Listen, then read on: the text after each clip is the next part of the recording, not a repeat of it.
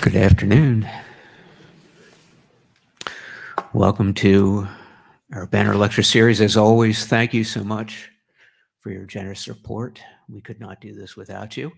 Uh, we're glad to see you here on this beautiful fall-like day, and uh, hello to all of our virtual uh, viewers on Facebook and YouTube. Um, a couple of reminders. Uh, the book signing after the lecture will be directly outside in the lobby.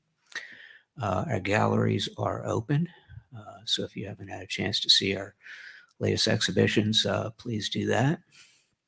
And a few program notes of upcoming events. Uh, next Thursday, uh, on September 9th at 7:30, we'll be having a concert, uh, Violins of Hope concert, which uh, is in partnership with the Richmond Symphony, uh, and that will be at the Richmond's Cathedral of the Sacred Heart. This is partnership that we're doing with uh, the Black History Museum and Cultural Center of Virginia. Uh, as well as the uh, Virginia Holocaust Museum. So there are seven violins uh, on display at each of the three institutions. And uh, I hope you'll have a chance to see them if you haven't already uh, upstairs in the gallery. It's, it's, really a stunning display. So that that concert will be uh, at 7:30 p.m. as I mentioned before at the Cathedral of the Sacred Heart. Um, on Friday, next Friday, uh, September 10th at noon, uh, we'll have the next installment of our Curator Conversations program. This is a virtual program on Virginia's Brewed Past. Uh, our own uh, curator, Paige Newman, will be exploring Virginia's beer history through recipes, advertisements, photographs of local watering holes, and other beer related artifacts in our collection. also, a reminder that our Member Mondays at Virginia House is back up and running. Uh, so mark your calendar both for September 13th and the 20th. Uh, that starts at 5:30 p.m. Uh, you can bring your own refreshments, or you can enjoy curated refreshments from local merchants. And finally, our next banner lecture is uh, on Wednesday, September 15th at noon, uh, when historian and author David Stewart will be with us talking about his book, George Washington, The Making of a Leader. But today we're very pleased to have with us uh, Dr. Robert Watson, uh, who is a distinguished professor of American history at Lynn University in Boca Raton. Uh, he is a frequent uh, media commentator. He's been interviewed by news outlets around the world, including CNN, MSNBC, USA Today, the New York Times, NPR, and the BBC. He's an award winning author who has published more than 40 books including the president's wives, the official, uh, the office of the first lady in U.S. politics, the ghost ship of Brooklyn, an, an untold story of the American Revolution, and George Washington's final battle, the epic struggle to build a capital city and a nation. But today he'll be here speaking about his latest book, uh, which has uh, great local interest for us, of course uh, Escape, the story of the Confederacy's infamous Libby prison and of the Civil War's largest jailbreak. Located here in Richmond, Libby Prison housed Union officers, high profile opponents of the Confederacy, and political prisoners. Escape captures the harsh conditions of Libby and the story behind the prison break called the most remarkable in American history. Please give a warm welcome to Dr. Robert Watson.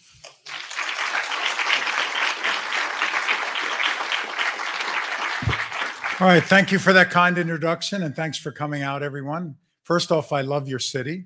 Uh, I get to Richmond before the pandemic about every year uh, to do research and tour. I went to college at Virginia Tech, so on one side of you, and I taught at Georgetown on the other side. So, uh, spent a lot of time here. I've had the pleasure of lecturing here in the past, doing research here.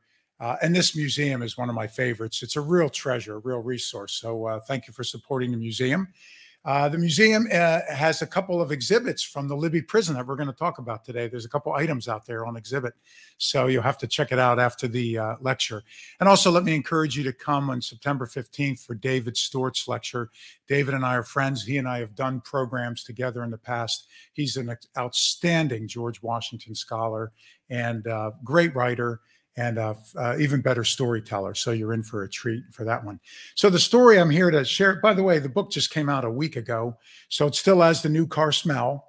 Um, and this is my first lecture about it, so I'm so excited to tell you about my new baby. Uh, this is number 46. Um, so I have a lot of kids, but um, so it's a story about one of the most wretched and infamous prisons in American history. Uh, as you heard in the introduction, it's a story about the largest jailbreak of the Civil War and one of the largest in history.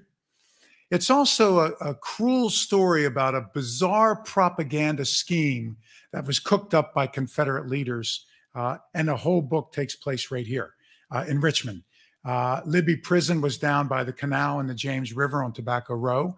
Uh, the property is now where the Virginia Holocaust Museum sits, which I had called the Holocaust Museum folks. I know some folks on the board there and told them that uh, they're, they're, what they're sitting on top of is, is hollow, you know, hallowed ground. Um, so I think that's kind of poetic and fitting in a, in a roundabout way. So um, with that, um, let's get into this. And I should say my favorite part of these programs is always the Q&A. So have at me anything you want to talk about during the Q&A. So the main character in the prison, his name was Thomas E. Rose. Now, obviously, this isn't him, um, but there are no photographs of him escaping through the tunnel underneath the prison. But uh, I found a dozen sets of diaries or letters from prisoners in Libby who describe the tunnel in great detail. And this is about the closest picture. Uh, when I went online and just looked at hundreds of pictures of tunnels, this is about the closest one to the description. So Thomas Rose is an interesting fellow. Uh, born uh, near where I was in eastern Pennsylvania, not far from Philadelphia, in Quaker country. So Thomas Rose, like many folks in that part of the country, had very progressive views for the time and was a staunch abolitionist. Uh, he became a school teacher. Uh, he was a bit adventurous, and a school teacher's job wasn't quite uh, uh glamorous or adventure, adventurous enough for him. So he moved to Pittsburgh, the western part of the state, which back then was pretty much the wild, wild west, the hinterlands. Uh, and he became a principal uh, in Pittsburgh. As soon as the war broke out, he enlisted. Now, there's two things that everybody said about Thomas Rose. One, they described his size. He was physically a very big man. Um, I think half the letters I read about him that used the word burly. So a big burly guy with a big beard, uh, very muscular, very powerful. The second thing everybody said was he was quiet. Uh, he was a man who led with his actions, not with his words. Um, he uh, rose up quickly during the Civil War to the rank of colonel. Uh, there are so many stories about him that um, if we didn't have multiple accounts from his men, I would think they would be those fish tales when the guy says the fish was this big and it was actually, you know. Um, but Rose literally was one of those officers who led from the front, always. At the Battle of Chickamauga, which was uh, northern Georgia by the Tennessee border, uh, mid September 1863. This would be one of the largest at the time conflicts in what was known as the Western Theater. That was, it was west of Virginia and Maryland. Um, but um, uh, it was a, a bloody, a massive, uh, costly defeat for the Union. Uh, at the time, uh, second only to Gettysburg in terms of casualty counts. Uh, and the Union was hit bad. Over 4,000 Union soldiers were captured, including Colonel Rose. Uh, the South, the Confederacy was punching a hole in Union lines. So Rose grabs a few men and runs to fill the, the line. And of course, Rose is out front barking orders when his line is overrun and he's captured. He's taken by train to Richmond. Libby Prison here in Richmond was the central receiving grounds for all prisoners of war of the Confederacy during the first four years of the war. So everybody came here. So he's being brought to Richmond. And as you heard in the introduction, Libby was for high ranking officers. Belle Island, which was also one of the most wretched prisons, which was on the little island out in the river, that was for enlisted men. And the death toll in both places, it's second pretty much only to Andersonville, if anybody's heard of Andersonville prison, which we'll talk about in a moment. But um, Rose wants to escape. He's on an open train, and the train slows down. It's raining, so he jumps off the train. He judges his landing wrong and breaks his ankle. He runs on a broken ankle And for hours, he eludes the Confederates who pour off the train to find him, and many of them bring horses. Um, hours later, he's captured. He is beaten savagely, uh, beaten savagely, butts of guns in the face and over the back and head. Uh, he ends up regaining consciousness in Richmond, uh, where he and the prisoners are paraded from the train depot to Libby. Uh, we have countless accounts of the soldiers being paraded through the streets, and Rose wrote about it too. Uh, really a, uh, a, disturbing scene. People line the roads throwing garbage, uh, spitting on the prisoners. Uh, Rose recalled old women running up, demanding that the guards shoot them on the spot, demanding that they hang them, people trying to grab and kill the prisoner. The violence, uh, the sheer inhumanity. And Rose catches the attention of all the other prisoners, the 4,000 prisoners that day, because they're all cowering, they're screaming, they thought they were going to die. They said Rose walked straight forward with garbage and spit. He didn't even, it's like he didn't see it. They thought he was in a trance. He was memorizing every street, he was counting the number of steps, looking where lanterns were. He was already planning his escape. Because he's such a hero, when he's checked in at Libby, he is beaten again savagely and robbed everything he has. Um, so Rose would dig a tunnel. And just as a starting point to give you a sense, um, in February of 1864, in the bitter cold, Rose finds himself well over 50 feet deep in this tunnel. The tunnel's only wide enough for his shoulders. He couldn't turn around and grab his feet. Uh, he had trouble moving in it. Plus, he was a big guy. Um, He's in the tunnel, and he was so deep in the tunnel that his friend Andrew Hamilton, it was Rose and Hamilton who dug the tunnel, stands at the entrance with a fan, and he has to fan air in that he stole. He stole a big brimmed hat and put wood in to make it rigid. He has to fan air in, otherwise Rose would faint. All of a sudden, the fanning of the air stops. The candle flickers and goes out. Rose feels himself going into unconsciousness. They tied an ankle around his a, a rope around his ankle from a rope they stole that led outside. And the key is you're supposed to jerk your leg when you need to be pulled out. Rose is jerking his leg and no one's pulling him out. As he's falling into unconsciousness, he's trying to figure out why his friends didn't rescue him. The Confederate guards burst into the basement, the cellar, the dungeon of the prison. There had been an attempted escape, so they burst in. There were four other men in the prison in the prison dungeon with Rose that day. They all had to dive for cover. The men that are undercover are worried what if Rose yells out? What if he comes walking out of the tunnel? The guards had orders to shoot people on spot, on the spot. So the men are hiding, worried that Rose will come out. The good news was the cellar was so foul, it, the sewer system ran through the, the dungeon. So it was open sewage. The basement was nicknamed Rat Hell thousands of rats. In fact, the men that were hiding, one jumped in a pile of straw, described rats running all over him, but he couldn't squeal out. Um, finally, uh, the men, uh, the, the, guards leave, and the men drag Rose out of the, the hole. He's unconscious. He comes to, and he has good news. Right before he went unconscious, with the little pick that he stole, he went upward and he broke ground. He broke ground. So he told the men, We're going to get a good night's sleep. The guards know something's up. Let's give it another day. In two days, February 9th, 1864, we're going to escape. So this is where our story begins. And this is as close to the picture as I could get a sense. Um, so people love prison escape books and movies, don't we, everyone? I'm guessing all of you have seen all these movies or read all these books. Uh, the Count of Monte Cristo is my personal favorite uh, of this genre. Um, but uh, there's been some notorious prison escapes in history. And it's almost like a car wreck or a shipwreck. And I've written about two books about uh, sunken ships. Um, we have this morbid, eternal fascination with this stuff, don't we? With prison breaks. But there's nothing quite like a prison break when soldiers are escaping and when the prison is said to be inescapable. We have all those ingredients with Libby right here in Richmond. Any, anybody heard of Father Gerard in the Tower of London escape? In the 1590s. Um, so this is the Elizabethan era. And um, there was, of course, hostility between Protestants and Catholics, as, as you all know. And um, uh, Britain was turning Protestant and he was a Catholic priest. So he was an outspoken Catholic priest who was very political. So he was basically on Elizabeth's most wanted list. Uh, they finally capture him and they torture him for eight years in the Tower of London. Um, they break his hands repeatedly. Uh, they beat him unconscious. Uh, what happens is he is so charismatic that the, the prison guards love him. So he talks them into getting word out. His friends string a rope from the tower out across the water, and he talks the guards into escaping with them. He says, one, after I escape, they're going to assume you were complicit. Two, why are you working in this foul place? Come with me. So they escape, uh, and he lives a long life.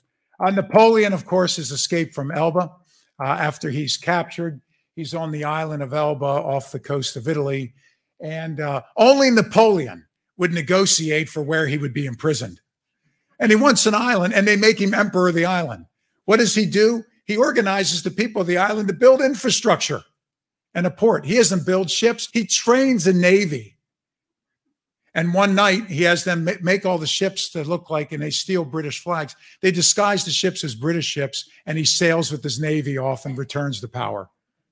For 100 days before his Waterloo, this is where we get the 100 day measure for presidents and other leaders, because Napoleon was in power for 100 days. John Dillinger, you're looking at him on the left, the most wanted man, of course, a thug, a, a mass murderer. Dillinger escaped from an inescapable prison in, in, in Indiana by carving a pistol and using black shoe polish, held up a guard.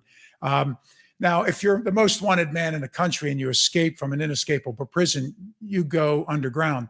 Dillinger goes on a murder spree all the way across the country, leaving a wake of bodies behind him. The FBI catches him in, in Arizona and kills him. Uh, Stalag Luft 3. Uh, this is the movie The Great Escape. Anybody? Uh, okay which is about one of the largest prison breaks with a tunnel in history. Of course, not nearly as large as the, as the one we're going to talk about. This is from a Nazi prison. Uh, a British officer, Roger Bushnell, digs three tunnels, and 70 uh, some men escaped, 76, I believe it was. Tragically, all but three are recaptured by the Nazis. They are tortured and killed. Uh, so only three escaped. Uh, and of course, escape from Alcatraz, right? Everybody's been Alcatraz or seen the Clint Eastwood movie. The Anglin brothers and Frank Morris escape. And to make it all the better, the bodies were never found. So we just don't know. Um, at any rate, so the Civil War, real quickly about prisoners, just to give you some sense. I know since you're all from Richmond, you probably know more about the Civil War than most any other city, right? Um, 620,000 deaths. That's 2% of the population. What's that today? Something like 6.7 million people. Could you imagine? It's incomprehensible. Um, uh, over 50,000 casualties just at Gettysburg, right near where I grew up. Uh, in three days, everybody. Uh, these numbers are hard to fathom. You know, we're still mourning just about 3,000 people lost from 9 11 uh, on the 20th anniversary. Imagine over 50,000 in three days. Um, Alabama, North Carolina, your own Virginia, Illinois, New York, Ohio, and my native Pennsylvania, each state buried over 30,000 of its sons, uh, just to give you some sense. And I put that number up there because with the Civil War, every family, every town was impacted directly uh, by the Civil War. Over 30,000 quote unquote colored troops perished. Uh, if anybody's seen the movie Glory about the Massachusetts 54th, one of my nerdy pastimes is fact checking movies. So never go to a movie with me. I ruined the entire movie, um, but it's it's reasonably accurate.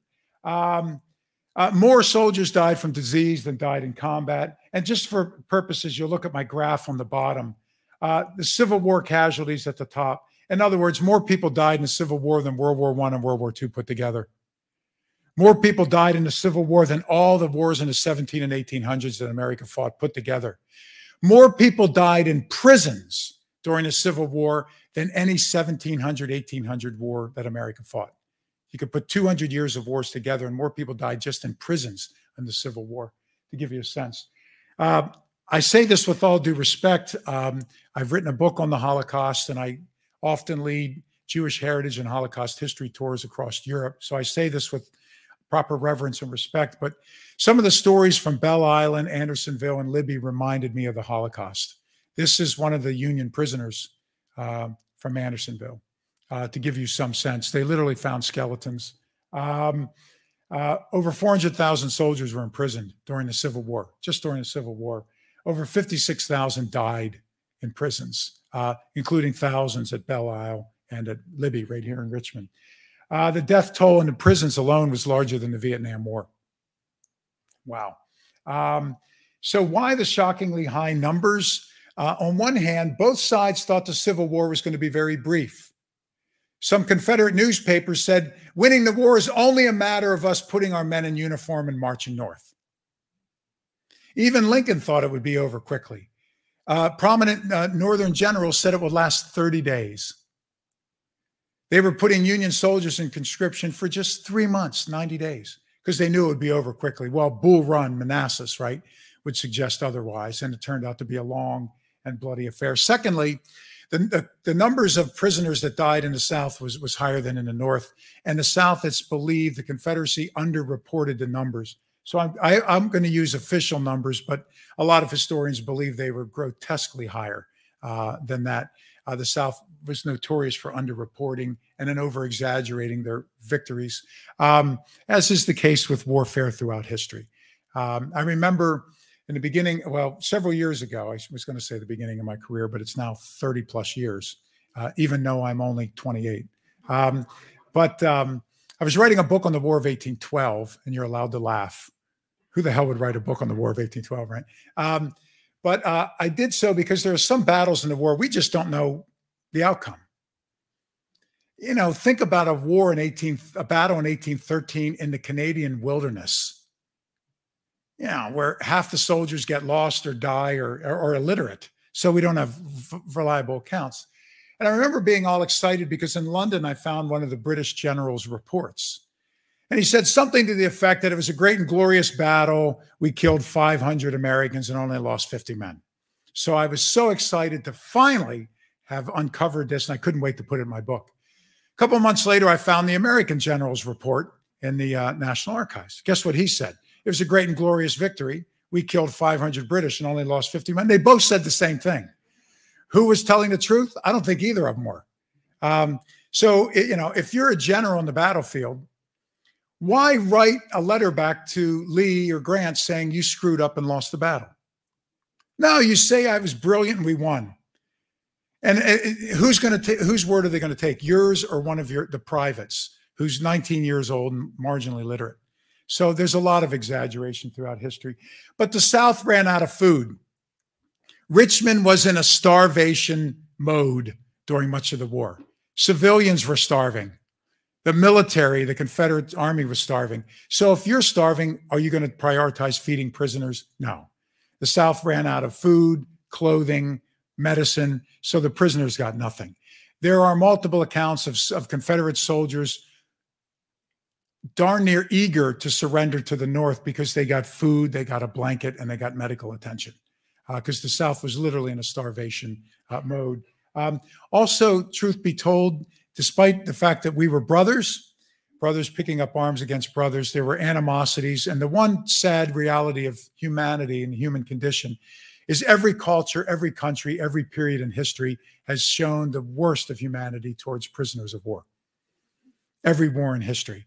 And so it was here where the guards were Southern civilians just mercilessly beat the Union soldiers here and tortured them in all sorts of cruel ways, which I'll discuss in a moment. So that's Andersonville photo at the top. Over 13,000 men died in less than one year in Andersonville.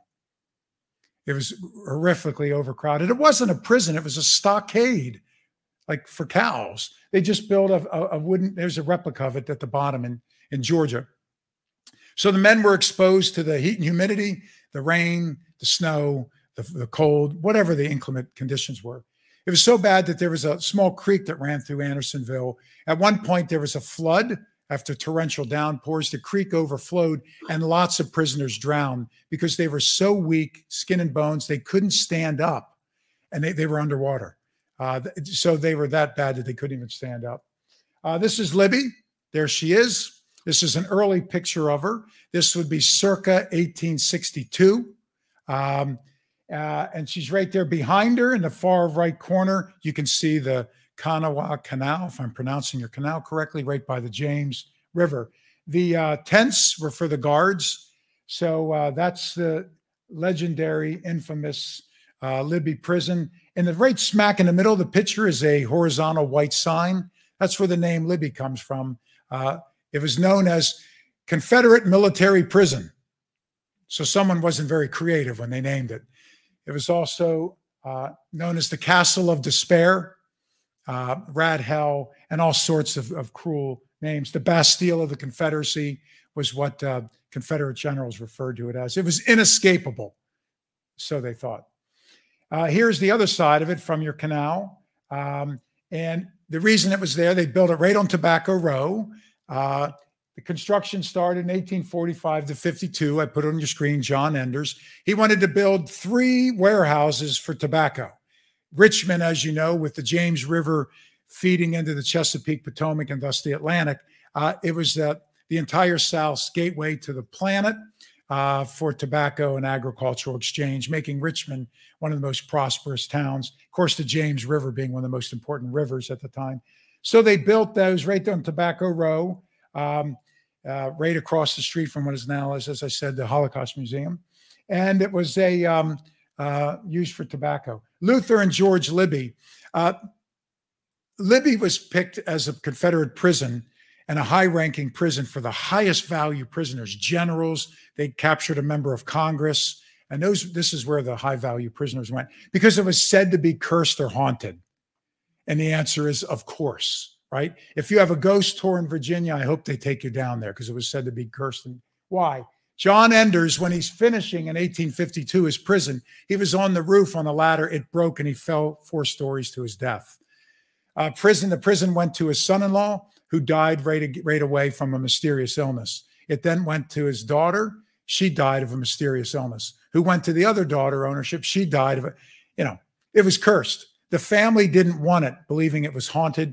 So they sold it to Libby, who was from Maine, and he was a chandler. A chandler is someone that supplies ships. So all the ships there, he made a lot of money. So it was a, a chandlery.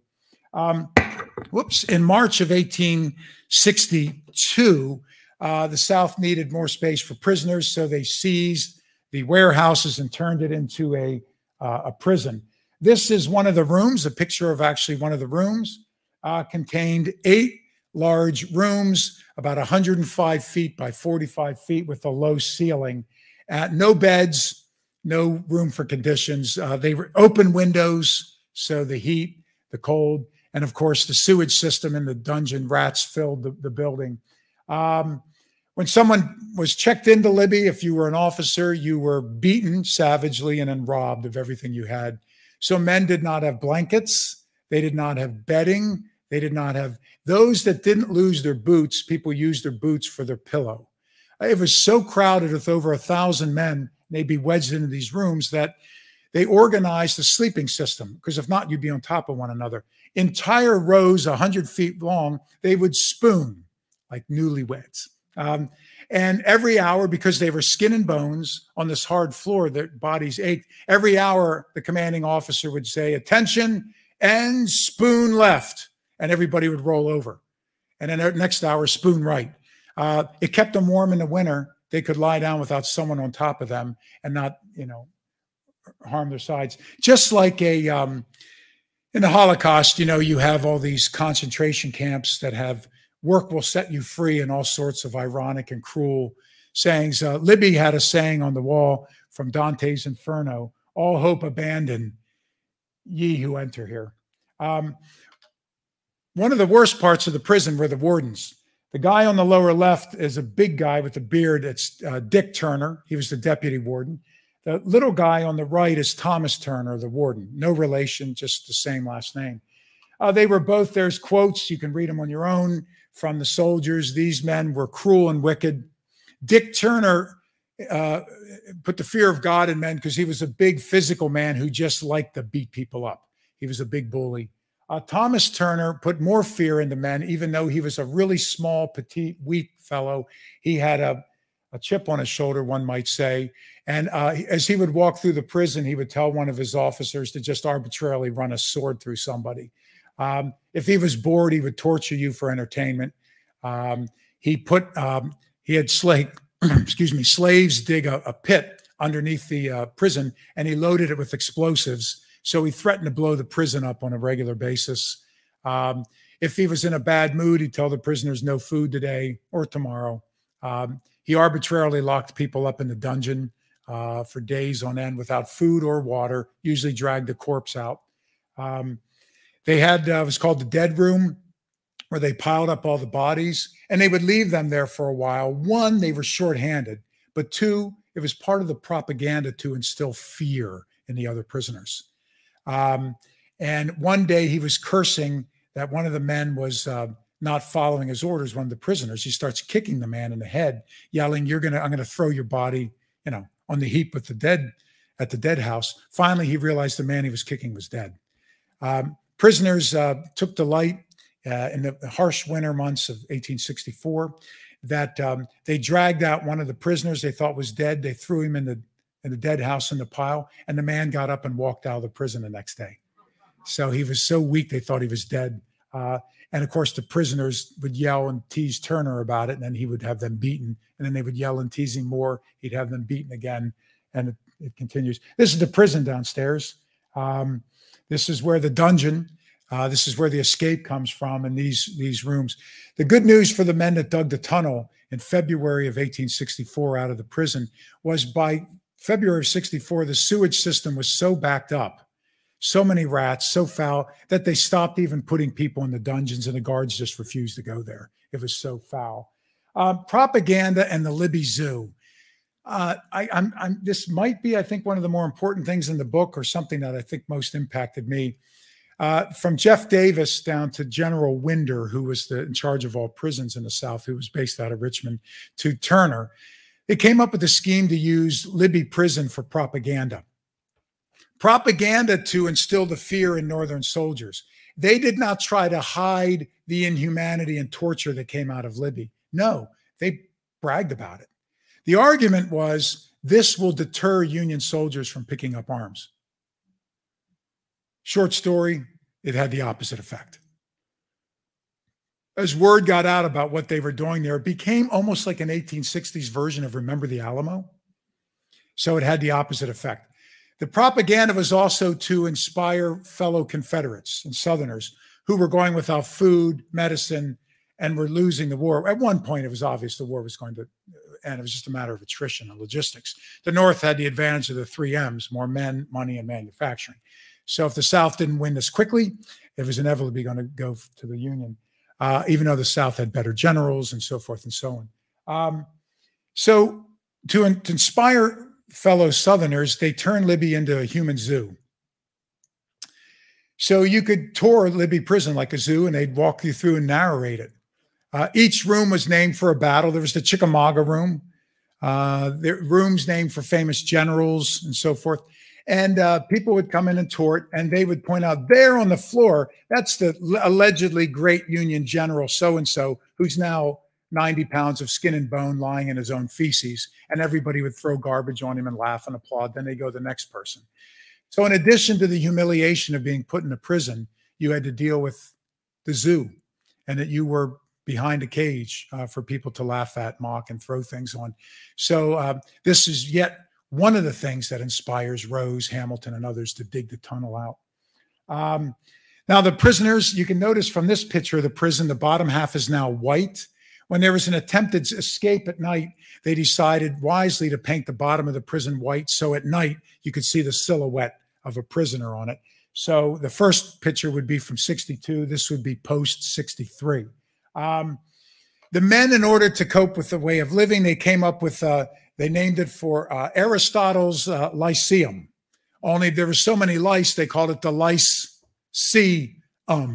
Um, uh, they said it was better than Harvard. Uh, probably was. There were so many brilliant people in there. They had language classes. You could take classes in Prussian, German, Spanish, Italian, French. Um, there were classes in theology, uh, literature. Uh, the men put on holiday musicals and plays there were enough gifted singers, they'd have to do it really quietly. Otherwise, Turner would come up and beat everyone. Um, they had comedy. They even published the Libby Chronicle, a newsletter with paper they stole. They published a newsletter with poetry and current events. And so some really gifted officers um, uh, who came up with all this wonderful stuff. They would prank the guards constantly. What they would do is when the guards would line everybody up for the twice a day roll call, someone, if you had a hat, would like put a hat on your fingers and hold it next to you, and they'd count two people. And then what men would do is duck down and run over here. So Erasmus Ross, who did the clerk who did the count, uh, he would always overcount and then, and then they'd have to do it again. Even though the prisoners had to stand in line longer, they wanted to prank everybody. The other thing they would do is when they were counting, they would say 722, 723, and all the soldiers would start yelling 715, 683, 820. And then they would forget where they were and then curse and have to start to count over again. So um, it was all ways of pranking. Usually, when they do that, they would be beaten summarily and threatened with death, but they would continue to do it. They would also steal whatever they could and collect food that was inedible or an old boot. And when the guards would pass by under the window, the men would just a maelstrom of stuff would be thrown on them, and then the guards and then the prisoners would run. The guards would come upstairs and drag a couple of people to the dungeon or stab somebody or beat someone, but it was worth it uh, to do that. That kept the morale up. Um, in winter of '64, things change. A number of things change. That's Nathan Bedford Forrest. Uh, you probably have heard of that name. After the war, he was one of the founders of the KKK. Um, he also was the person behind the Fort Pillow massacre in Tennessee. Forrest and some other Confederate officers announced, We're no longer taking prisoners. We'll just kill everybody. And Forrest was mostly perturbed because colored, quote unquote, soldiers were in uniform. So he killed the black soldiers, the white officers, any medics, even the women, children, and people in town. He was just bloodthirsty. Uh, so the, there was no more prisoners coming in. The South then stopped prisoner exchanges. So if you were in Libby, you were either going to die or you had to hope to live until the war ended, which didn't seem feasible. The amount of food they were given per day was not enough to keep you alive. So even if you ate and drank every day, it was a slow death. So um, no more prisoner exchanges. The South ran out of food and medicine. So they Turner announced they were no longer going to feed the prisoners. It was bitterly cold. Uh, even spooning without clothing or blankets, the men were freezing to death, and they, they would drag out frozen corpses each morning. Uh, so that's what prompted the uh, the escape plans in the winter of 63, 64. Rose and Hamilton. Uh, Rose, as I said, was from Pennsylvania, a big burly fellow. Hamilton was a really dashing, handsome young uh, mounted cavalry officer from Kentucky. Now, a lot of Kentucky was slave owning and pro South uh, the Confederates came into Hamilton's town, and instead of recruiting people, they raped and misbehaved. And Hamilton was so livid that he joined the North. Um, uh, General John Hunt Morgan, um, one of the most famous uh, Confederate raiders in Ohio, Hamilton was among the men that captured the legendary General Morgan. So Hamilton was a young, dashing, gifted guy, very resourceful. What happens is in that winter of 63 into 64, December, January, February, um, it's so bitter cold that Colonel Rose, one night in a rainstorm with lightning, he sneaks over to the barred window to see if he could tear the bars off the window or move it or dig around it to try to escape. There was scaffolding outside the prison. They were doing construction. Maybe he could get to it. He's standing there at the window. A lightning bolt illuminates it, and there's a face right next to his. It's Hamilton. Both men jump, scared the hell out of one another. Then they said why they were there, and then they go back to bed. A couple days later, Rose says maybe he was watching out the window as all the rats coming in and out of the sewage. He realizes the sewage goes right into the southeast corner of the prison. So he goes down and gets access to the to the to the dungeon. And he's down in the dungeon. It's pitch black. It's foul. He's stepping on rats. He's walking in open sewage. Um, and he walks over to the corner of it where the sewage system is and he bumps into another person. It's Hamilton again. They both have the same ideas twice. Lightning struck twice. So they shook hands and they agreed they were going to work together. These are the two men that largely dug the tunnel. The question was how to get to the prison. Obviously, Rose and Hamilton did not cover their tracks when they found a door they could break open because the next night they went down, the door was bolted. So Hamilton realizes in the kitchen, there's a fireplace that's not used. In front of the fireplace are several large cauldrons where they cook the food. So they realized if they go there at night, the fireplace is right above where they need to go. So they they used with their literally with their fingers, uh, they would scrape away and then dislodge the uh, bricks. Each night before they went back upstairs, they had to put everything back in place.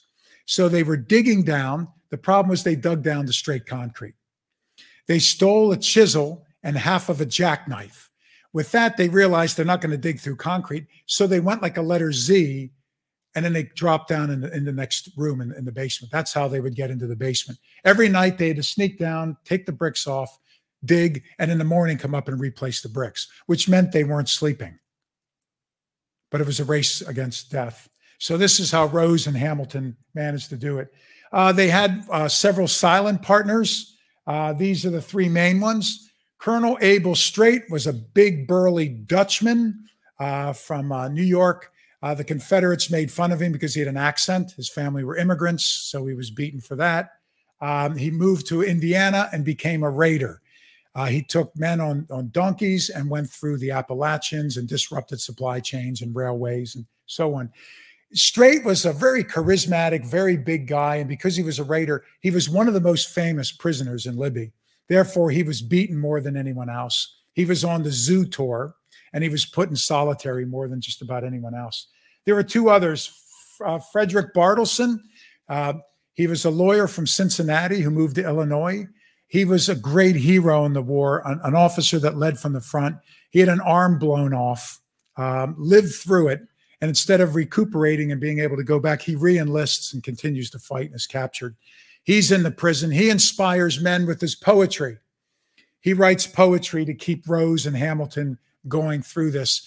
And in my book, I reprint uh, one of his better poems. Um, so that's his role. He doesn't escape with them because he has one arm. He can't climb through the hole.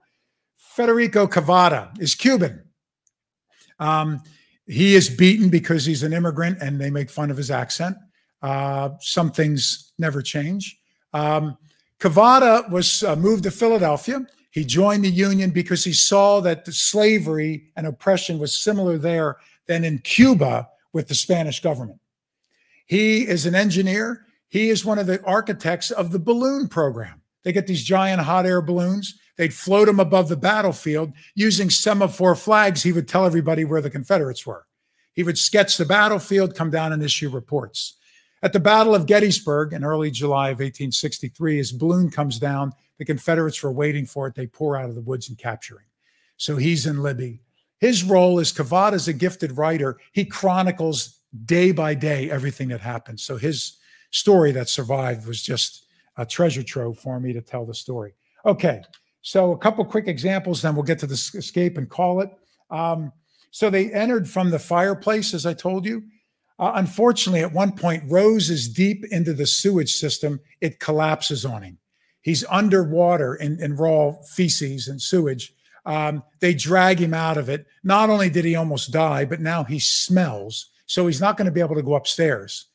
Uh, he spends the whole night rolling around in straw and dirt trying to get the smell off him because they don't have water. Um, he goes upstairs, he smells foul, so he concocts a story that he, you know, went to the bathroom on himself. Um, there were unexpected roll calls. That's uh, Ross there on the right, uh, who was the clerk who did the roll calls, and he kept screwing up the roll calls all the time. Turner starts ordering middle of the night roll calls. How do the men get upstairs? At one point, Captain Isaac Johnston is downstairs digging for Rose and Hamilton. There's a roll call. Johnston can't get upstairs.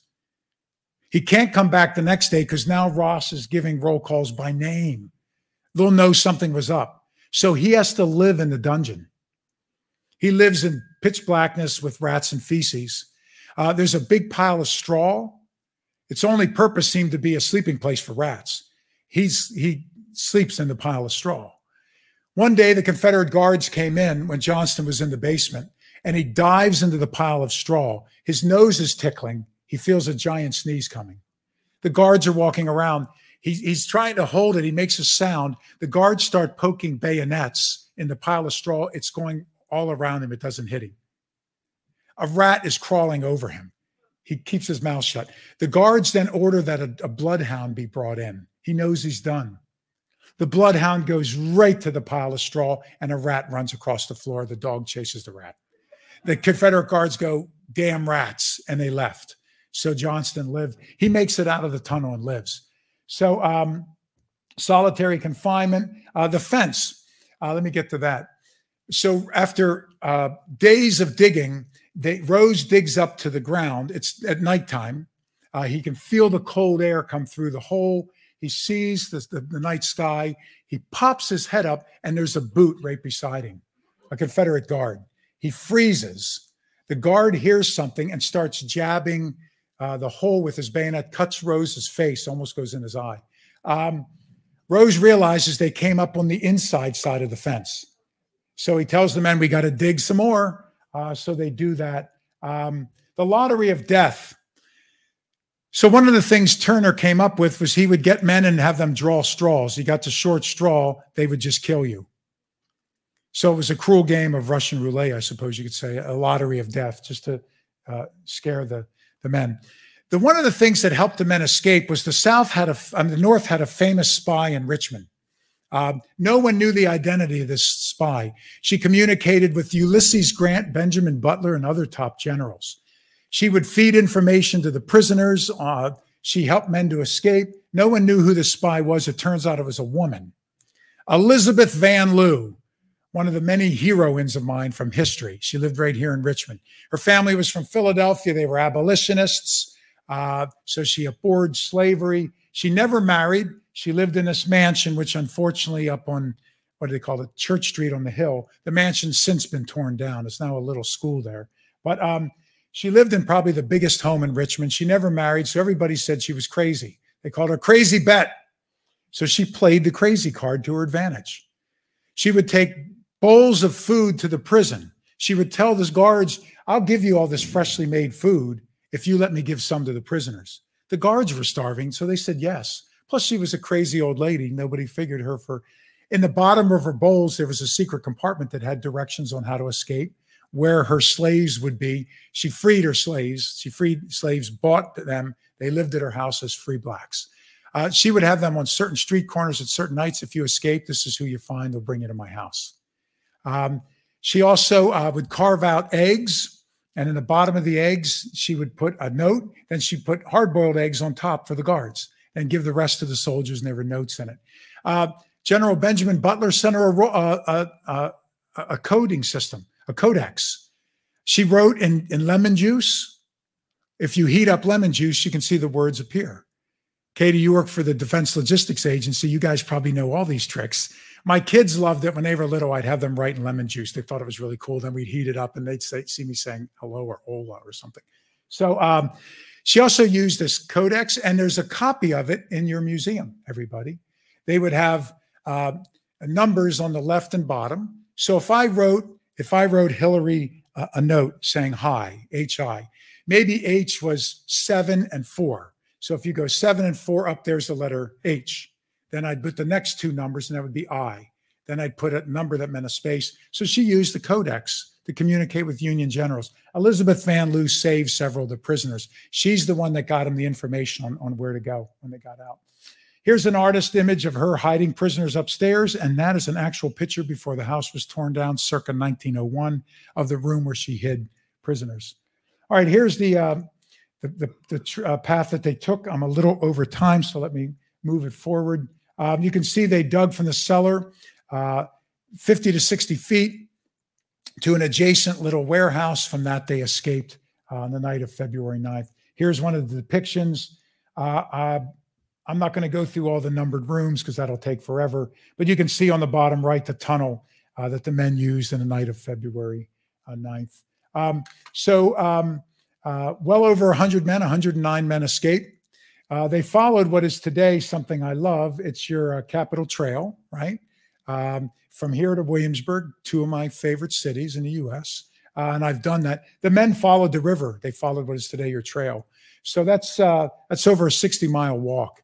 Uh, Colonel Rose walks that on a broken ankle.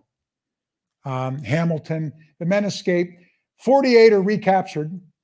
Two die. They drowned in the James River, but 59 made it constituting the largest prison break in American history.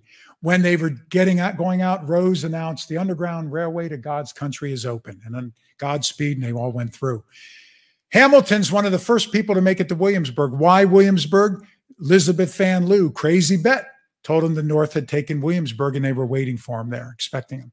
Hamilton, it takes him about a week of running by night, hiding by day. He's one of the first to make it. Um, Rose, it takes him over a week. He and Hamilton escaped together, but become separated when they walked into Confederate guards and ran the opposite directions. And they never reunited until after the war. It takes Rose about nine days on a broken ankle. Uh, he's sleeping in hollowed out logs. He's almost naked. It's freezing. It's February. Uh, he's forging, crossing rivers. He's soaking wet. Um, he finally makes it after nine days to an open field. He's in the tree line. He sees Williamsburg. He can smell it hear the noise and see the smoke from the fires, the Union fires, but there's a wide open field. So he spends hours watching the field. He sees no signs of the Confederates. So running low, he's racing across the field. Halfway across the field, Confederate soldiers stand up out of the tall grass. They were there as he's recaptured. Rose fights five Confederate soldiers, beats the hell out of two of them. But as he's taking one of their guns, the other three load the guns on him. One busts him over the head and knocks him out. Rose is taken back to Libby, where he's beaten yet again savagely, beaten on his broken ankle, and put in solitary confinement. Somehow he survived and he's freed after the war. Um, so, this is the path that the men took. This was the largest manhunt in American history until the one for John Wilkes Booth the following year, uh, which is otherwise, if it hadn't been for Booth, I think we'd know more about this manhunt. Turner, half the residents of Richmond, there were rewards. Everybody took off with bloodhounds, horseback. They couldn't let the most high profile prison and Union generals and colonels escape from under their noses, and yet 109 escaped. Um, so um, after the escape, Elizabeth Van Lew sends word to General Benjamin Butler over by Williamsburg that the men that escaped are going to die. They're being beaten daily. If you don't break them out of the prison and Rose and all the rest will die. So they organized what's called Kill Cavalry, uh, named for General Judson Kilpatrick, which is in the top left. Um, he is going to do a lightning cavalry raid. They're going to race into Richmond, hit the prison, race back out. It's organized by the guy in the top right, Ulric Dahlgren, who has one leg, lost a leg in the war. He's a hero. Um, everything goes wrong. Word leaks. The confederates are waiting for it. They capture and kill a lot of the folks. They capture dahlgren beating to death and they hang him up upside down in richmond and hang his leg up upside down in richmond. His leg is is used as a prop uh, for months and months. Uh, so that doesn't work so now those in the prison are, are, are done the war ends uh, richmond the fall of richmond april 2nd as you all probably know 1865 abraham lincoln visits uh, when the Confederates were fleeing Richmond, they said, if we can't have it, no one will have it. And they burned your magnificent city to the ground. So sometimes you hear the Union burned it when they entered it. No, the Confederates, Davis and others ordered it burned as they left. Lincoln tours Richmond. Um, he wants to meet with Confederate leaders, but everybody's gone. Uh, he has two places he wants to meet in Richmond. He goes to the White House of the Confederacy, and he wants to sit in Jefferson Davis's chair. And Lincoln, of course, is six four. When he does, he can't resist making jokes about how small Jefferson Davis was. Uh, and he said, I'm too big for this chair. And he'd wink at everybody and laugh. The second place he wants to visit in Richmond is Libby Prison. He goes to Libby. Uh, a crowd gathers and they're screaming, Tear it down. And Lincoln gives an impromptu speech No, we need to preserve this site as a memorial uh, for what happened here so that we learn the lesson of history. Tragically, it, it was not preserved. Um, here's the five people I mentioned. The big guy on the, the left, that's Colonel Rose with his beard, uh, the one who came up with the idea, the one who dug most of the trench, the one who organized the crew, organized the 109 men, but unfortunately was captured. Rose uh, rejoins the military, and the answer is, but of course he did. Uh, he serves, becomes a general, spent his whole life in uniform, happily lived a long life. Rose is offered money to write his story from the Libby prison. He refuses. Later in life, Hamilton begs him to write his account. Rose writes his account. Hamilton and others say it's ridiculous. It's not accurate. He understates everything. He's so humble, prompting Hamilton and others to write a more accurate, more descriptive account. Top left, that's um, uh, that's uh, Streight, Colonel Abel Streight, the big burly Dutchman who was the high ranking prisoner who was always spit on, part of the zoo tour. Um, he's so weak, he's so big, he gets stuck in the tunnel. Like Winnie the Pooh, they're pushing him from the back and pulling him from the front. They have to strip him down and rolling this way through the tunnel like a bullet coming through the barrel. Uh, they get him out of the tunnel. He's too weak. So he meets with one of the former slaves who's working for Crazy Bet. He hides in her room upstairs for two weeks until the manhunt ends. She puts him in a wagon, covers him with produce, and one of the former slaves that now works for her takes him to Williamsburg. He meets with Lincoln, Grant, everybody, and he gives them all the details of what the Confederates are doing and how to hit Richmond. A handsome young guy on the top right, that's uh, Major Hamilton from Kentucky who was Rose's co-digger. They're the two that dug the lion's share of the tunnels. Hamilton lives through the war, moves back to Kentucky. Unfortunately, he faces reprisals uh, and economic ruin because he was pro-union from a lot of Confederate sympathizers in Kentucky. Later in life, he and another veteran are sitting outside of a saloon, just sitting out front having a drink at night. Two young rowdies are drinking. They're both carrying pistols. They come up, they realize who he is, so they shoot and kill him. Uh, later in his life. Bottom left, you can see with the one arm, that's uh, Bartleson, the poet uh, who kept the men alive and gave them hope. He would write a poem for them every day when they came back from digging all night. Bartleson gets out on a prisoner exchange um, and uh, rejoins the military right away. And he's leading his men from the front at the end of the war and is shot and killed in the final days of the war. Bottom right, that's Colonel Cavada from Cuba. And if you walk into your Civil War museum, they have a giant picture of him hanging on the wall. And they and I was there about two years ago, and I said, "You know who that is?" And they, we have no idea. We just put the, the big image up. It was Cavada. After the Cavada lives through the war, he goes to Cuba and becomes the number two ranking general to lead the fight for Cuban independence. Uh, he uses his connections, Grant, Butler, and all that, to get money and weaponry for Cuban independence. So at night, he's going to go to the northern part of Cuba board a ship, travel to Philadelphia, and return with weaponry and funding. Somebody rats him out. When he goes to get on the ship, the Spanish government captures him. He's tortured for days, all the way up to Ulysses Grant begs the Spanish government for to let him go. They kill him. Uh, a couple years ago, I led a tour through Cuba. There's a Cavada Street, there's a Cavada Square, a Cavada Hospital. So he's remembered there as the great hero that he is. In closing, um, here's a line from one of Bartleson's poems. He would end with the chilling call of the guards every hour, all is well. This is one line. Ah, is it so? My fellow captive sleeping where the barred window strictest watch is keeping, dreaming of home and wife and prattling child, of the sequestered vale, the mountain wild.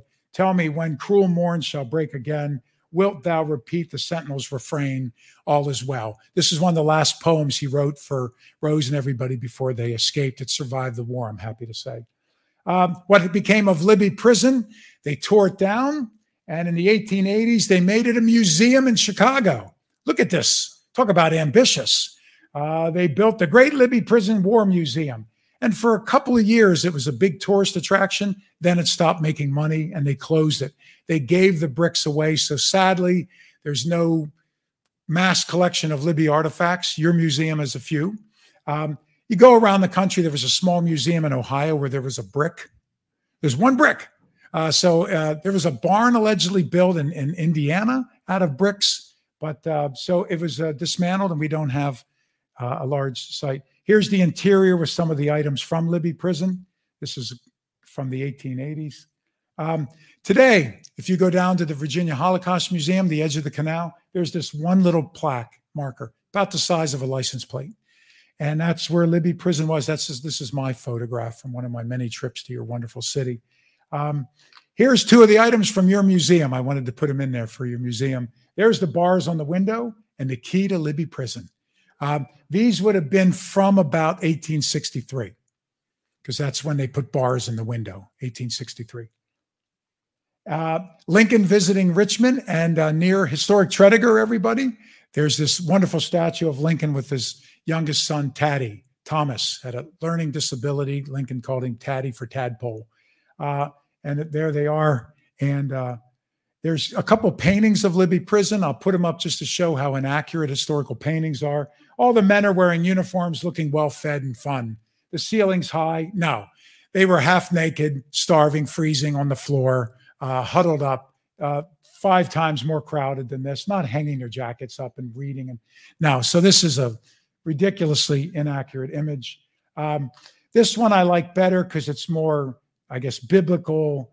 Uh, it, it, it, evokes your mood. The men are not dressed. Some don't have shirts. Some have, uh, but the ceiling is too high and it's not crowded enough. But this is a little bit more accurate in terms of the image of Libby Prison. And I'll end with a shameless plug for my book. Um, it's in your lobby out there. I don't know what, what how much it is, but um, I heard it's not bad. So um, with that, let me take questions on this or any other topic you may have. Thank you. There's the, the debut lecture for uh, Escape. Uh, sir. What happened to the wardens? Good. What happened to the wardens? Can you all hear me? Yeah. What happened to the wardens? Um, Richard Turner, the big bearded guy who beat everyone, the deputy warden, he's there at the end. They capture him, and guess where they put him in jail at the end of the war? In Libby. In fact, they put him in solitary confinement at the beginning. So he lives through the prison imprisonment at Libby. Thomas Turner went on the run. He meets up with General Jubal Early and other Confederates. They cross the Mississippi. They get to Texas. They go to Mexico. They don't like it there. So they find a ship and they go to England. They don't like it there. They go to Canada. They don't like it there. Eventually, he moves to Tennessee and uh, uses a pseudonym and lives the rest of his life and dies in peace in Tennessee. Uh, remember, Lincoln, with great magnanimity, at the end of the war said, I don't want to see Robert E. Lee in chains. Let him go home. Grant, General Joshua Chamberlain, one of my favorite uh, generals of the war because he was a professor, and we all know professors are daring, dashing, and very cool. Um, and uh, Lincoln's son, Robert, all at Appomattox Courthouse, told Lee to take a sidearm his horse and go home. And Robert E. Lee did, and was a president of one of your great colleges. Um, so a lot of these men were let go, uh, which I think was the right thing to do. Lincoln realized it was a battle for the hearts and minds, and he wanted to bring the country whole, make it whole again. His wonderful second inaugural, when he, with remarkable humility, announces that both sides drew the sword. We both prayed to the same God. We're both equally guilty. We both drew blood. So um, the Turners in another situation would have been punished horrifically. Uh, uh, Captain uh, the, com- the commandant at Andersonville, he was tried and hanged, but one of the few Confederates to be hanged. Uh, but the, all the rest of the folks at Libby, except the deputy warden, they let the guards and everybody else just go home. Erasmus Ross, the clerk who did the roll calls and always made mistakes, after the war, when they when a crazy bet gave her letters to Grant, it turned out he was one of her spies. She got him placed in a prison. He was gay and he suffered horrific, as you can imagine. Uh, and he was so he's keeping two bad secrets, uh, two secrets that would have cost him his life, uh, circa 1860s. Um, after the war, unfortunately, staying at a hotel in Richmond, it catches fire and he's burned alive in the fire, uh, along with his letters. So we don't know much more about him except what I just said. But he, all those roll calls that he screwed up, he would screw them up on purpose, according to Crazy Bet. So he rendered a great service. Ma'am. Are there any parallels at all between the situation between the situation at Andersonville and at Libby Prison with any of the Union prisons holding Confederates? Okay. So Andersonville, Belle Isle, right out here on the river, and Libby were among the most wretched. Andersonville, easily the worst in American history. But no question. The Union prisons were, as a general rule, were significantly better. The Union did not run out of food, medicine, blankets, clothing. In fact, one of the things that helped Rose to escape, he was walking through town at one point, and a whole group of nighttime drunken revelers walked by him. They were all wearing stolen blue Union coats. So everybody had a blue jacket on. Uh, so it helped them to blend. Elmira, New York was one of the worst Union prisons, and a lot of Confederates died in Elmira. Difference, they didn't die of starvation and torture. A disease swept through the prison and killed a good percentage of them. Union prisons were no vacation club. Uh, but it must be said in all honesty and, and, and follow the historical record The Confederate prisons were significantly worse because they ran out of food, medicine, clothing. And also the, the torture, the beatings were much more prominent in Confederate prisons than in Union prisons. Not to say they didn't exist. Um, so there's your, your parallel. In terms of the conditions at Andersonville, I think they were closest to Belle Isle because they were both just open stockades where people just laid on the ground and suffered through the weather. At Libby, at least you had a roof over your head. Um, so good, good questions. Ma'am? What prompted you to research this? What prompted me to research this? So, um, uh, my sweet spot as an historian is the story that history's missed. I always tell my friends that don't that already know I'm nerdy that I'm an his, I'm an historical detective is what I really am. Um, I like the story behind the story, the story that we missed, the story that's told incorrectly. So I try to write books on one stories that, that people have missed. And Libby was such a high profile prison, was such a compelling. I mean, I you know that's the truth, but I haven't told you the half of it. I haven't told you the tenth of it. Uh, in the book, I document the details of their escape because the men that escaped wrote down every details of running and dogs following them, and some got caught and some died and some lived. Um, but so I, I, I, I was aghast that this story hasn't been better told and isn't more part of the textbooks and the popular narrative. It's also the third and final book in a trilogy that I wrote about. I wanted to write about human nature. I'm an historian, so I picked history to tell my. I've been really dismayed the last several years at the spike in hate that this country has encountered. The ADL, the Anti Defamation League, the Southern Poverty Law Center, the FBI, the Brennan Institute, uh, Trinity College have all been monitoring hate crimes since the 60s, since civil rights. And the numbers have been dropping until five years ago, and they went to record highs. Five years ago, they doubled to four, then doubled again to three. And that's crimes toward gays, crimes towards blacks, towards suspected immigrants. You have an accent, uh, towards Jews. Uh, so it's been just, to me, unconscionable. So the last five years, I've been running to tell the story of what, you know, what's wrong with us uh, so I did it through three books about brutal treatment of prisoners and brutal treatment during wars. I wrote one book called The Nazi Titanic about the Holocaust. And the Germans actually built a replica of the Titanic. Hitler called it the Nazi Titanic, that's the name of the book. And they made it a floating prisoner of war and concentration camp at the end of the war. The plan is to blow it up and kill everybody on board at the end of the war. And nobody would remember the Titanic because many, many, many times more people, thousands and thousands, actually did perish on the Nazi Titanic. Uh, they're making it into a TV movie for next summer, 2022. Um, the second book I wrote is called The Ghost Ship of Brooklyn. It's about uh, the British had so many Revolutionary War prisoners, and New York was the British headquarters for prosecuting the revolution. So they ran out of prison, so they got this massive old haunted ship they took everything off of it to make it a floating coffin in the bay uh, right by Brooklyn, and they put a couple thousand American prisoners in it. Everyone died from disease and neglect. They even battened down the hatches and, and, and covered up the, the portholes. Everyone died, and the British got an idea if we make this so horrific, the Americans won't fight against us, which was the same thing that came from Libby. So, in each one of these three books, three different wars, three different, you know, Civil War, Revolution, and World War II, maybe our three most important wars. It's stories of what we do to one another, why we fight wars, what we do to our prisoners. So it's a three, 400 page investigation of the human condition without having to write a book about the human condition because nobody wants to read that. And I'm not a psychologist, so I stayed within what I know, and that's history. So that's why I wanted to write this book. It's also a good excuse to come to Richmond. Um, you know, I love New York City. I love Richmond. I love Germany. So places I get to go for, you know, my books take me to fun places. So uh, thank you, ma'am. What is your most unusual source of your detective work? My most unusual source of my detective work. Um, so you'd be surprised how much is written down, written down. You know, once upon a time, everybody kept diaries. Everybody wrote everything down. If I, if I, if Biden invited me to the White House for dinner tonight, uh, if this was years ago, I would write to Katie and Hillary and tell her what they served. You know, who did I sit next to? The entertainment and how that spoon from the White House got in my jacket pocket, right? I'd write everything down. Today, I'd call them on the phone and we're losing all that. So once upon a time, people had time.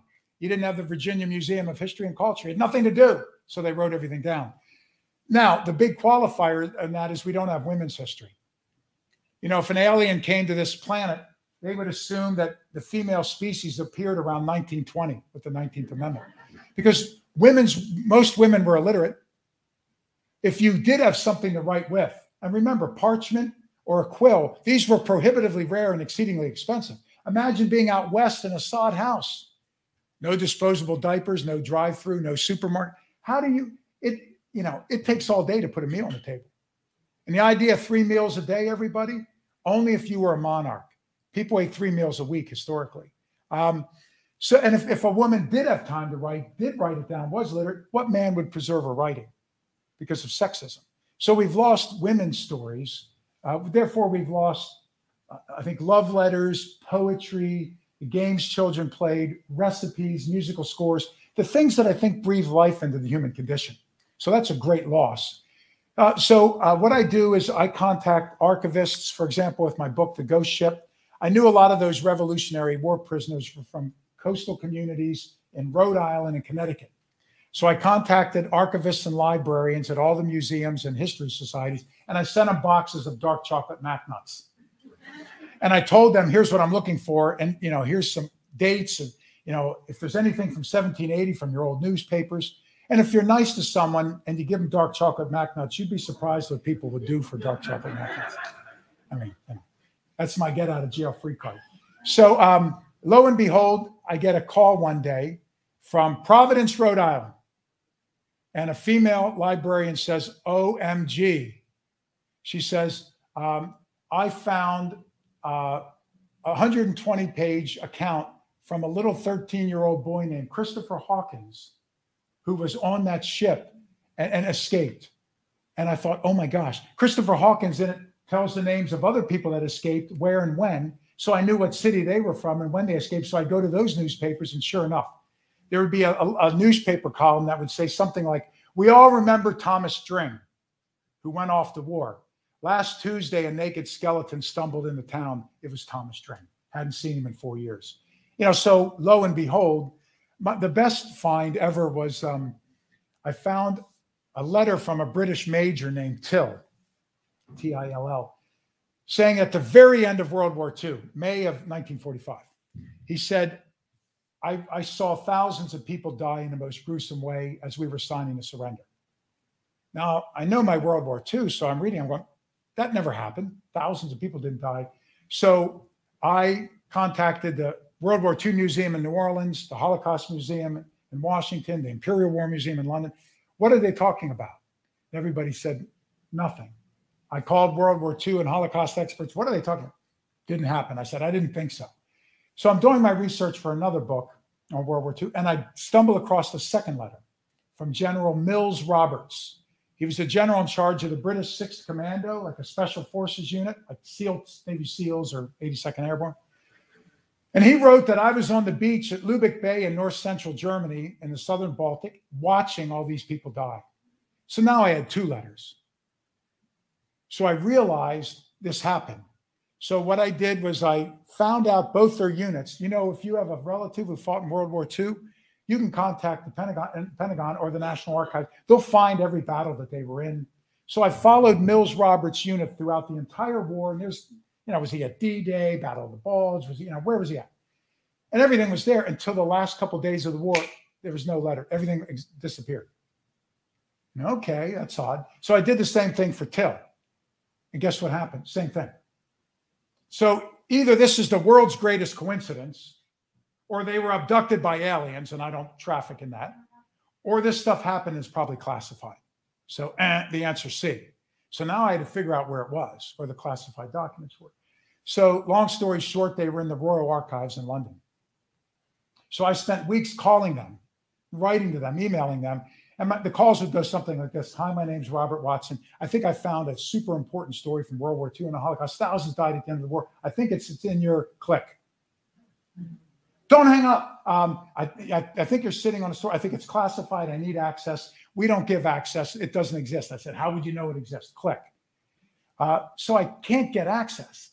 I'm lecturing at Normandy on the D-Day landing beaches for the 70th anniversary of D-Day with all these veterans. I'm, I'm, you know, I'm in hog heaven. And I meet a woman there who's fascinating and is my age, that is to say, a very youthful late 50s. Um, and turns out she's an Academy Award winner. And she made a movie about the Holocaust called Into the Arms of Strangers. And I say, No way. I show that to my students. I love your movie. She's friends with Dame Judi Dench, Maggie Smith. I'm like, Oh, they're my favorite actors.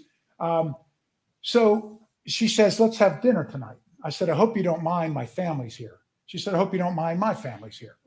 So we meet for dinner. I used to do a weekly lecture series in Town Hall in South Florida for about 1,500 people. There was an older couple named Eric and Gloria Oppenheimer who sat in the front row every week for 15 years. Here she walks in with those two. I go, Eric and Gloria, what the heck are you doing here? They said, We're here for your D Day tour. I said, Man, you got to get out more socially, right? And then I put one and one together. I'm like, This is your daughter? And I said, Why? How did you not tell me your daughter won the Academy Award? What kind of Jewish mother are you? Right? And then Debbie looks at me and she's like, You're the guy they go to listen to? So she she says they like your books. So what are you working on? I told her the story. I just told you. She goes, Ah, I know Prince Charles. Let me make a phone call. Two days later, the head of the Imperial War Museum and Royal Archives contact me. Debbie called, said, You're her bro. What can we do for you? I, I wanted to yell and say, I spent months calling you. I was going to dress like Tom Cruise in Mission Impossible and float down from the ceiling, but I'm twice the size, so the rope would break. Um, so I told them what I think they had, where I think it was, and it was on this crazy Titanic, and it was the bloodiest hour of the war. Two days after that, they contacted me. We founded it. We're declassifying it. Eureka, it's yours. Right? I, I thought I was Nicolas Cage, only a better actor in that those National Treasure movies or something. So it was classified all these years. It's like a movie. So I always share that story with graduate students in history. Not that every day isn't a story and that's what you're going to do. Usually I sit in the basement of places like this for day after day after day, you know, sneezing because of the dust. Um, but every once in a while, there's something exciting. So keep digging. And I do think that we all, even if it's your grandparents' story, interview them, write it down. If you have papers, just put it in a Ziploc bag, uh, cool and dry. It'll last for forever. So keep it out of humidity, sunlight. There's little things we can all do. Put a turn a camera on and talk to your neighbor who was a Holocaust survivor, a Korean War vet, or something. Everybody has a story. And then post it online, digitize it so it's there for forever. Share it with your kids and your grandkids. Um, you'd be surprised at how much is out there when you start digging um, and how much we're still missing to fill in those gaps. So, yeah, cool. Let me take one more and then we'll go sign some books. Okay, two more. Ma'am, and then there's a gentleman over here. Okay.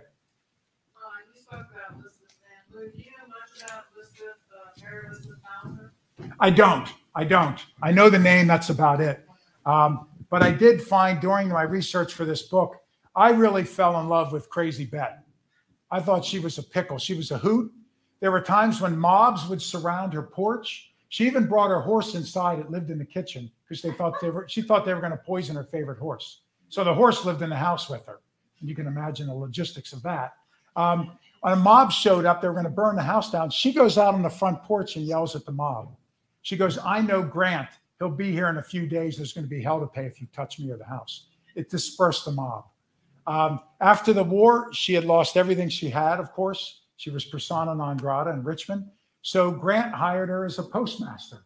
So she had a salary and a living, and happy to say she lived a long life. Uh, she was reunited with many of the men uh, who um, who died. Um, one of Paul Revere's descendants died, and she hid the body because she was worried that the Confederates would find out and do something to it. She later contacts the family and tells them where the body is so they could reinterment it in a better grave. She risks her life for years. So, uh, and of course, I just love the story when it's a woman who's doing something as a feminist, when it's a woman who's doing the great thing, and an older woman who all the men thought was crazy and she duped everybody from Jeff Davis down. Our last question, sir. I was wondering um, about after the escape from Libby prison, what happened to the tunnel? Good. So, what happened to the tunnel? Great question. Um, the Confederates, it took them hours and hours, but they found the tunnel. Uh, they were afraid to go in it, figuring it might be rigged, you know, to prevent people from finding it. So they sent a young slave boy into the tunnel.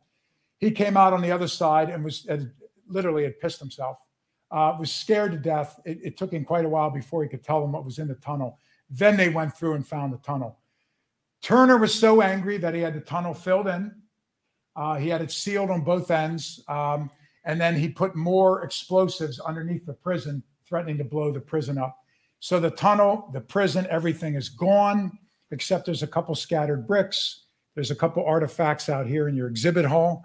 Um, but, uh, you know, I wish more than that plaque, we had something that we could go to. And that's why I think this has become an enigma and it's been forgotten from history. You know, if you go to Williamsburg, you go to parts of Richmond, we remember history because you all have done a wonderful job with Tredegar and other sites, right? Uh, but so many sites we've lost. Uh, Gettysburg is magnificent. If anybody's been there, I think it's the best battlefield on the planet in terms of its preservation. But for every Gettysburg, there's a hundred that have been turned into strip malls and dentist's office and plastic surgery, you know, offices. I mean, so we've lost that. So that's quite tragic. Virginia, your state where I used to live, I think you all do a great job in historic preservation. My state now, Florida, is one of the worst in the country for historic preservation. Um, we do a bad job. It's it's just tragic what we lose in Florida all the time. Um, so everybody, uh, you have this wonderful treasure, this resource. Thanks for supporting the museum. Thanks for coming out. I'll sit out here if you want to talk. Thanks, Ellie. Thanks, Katie.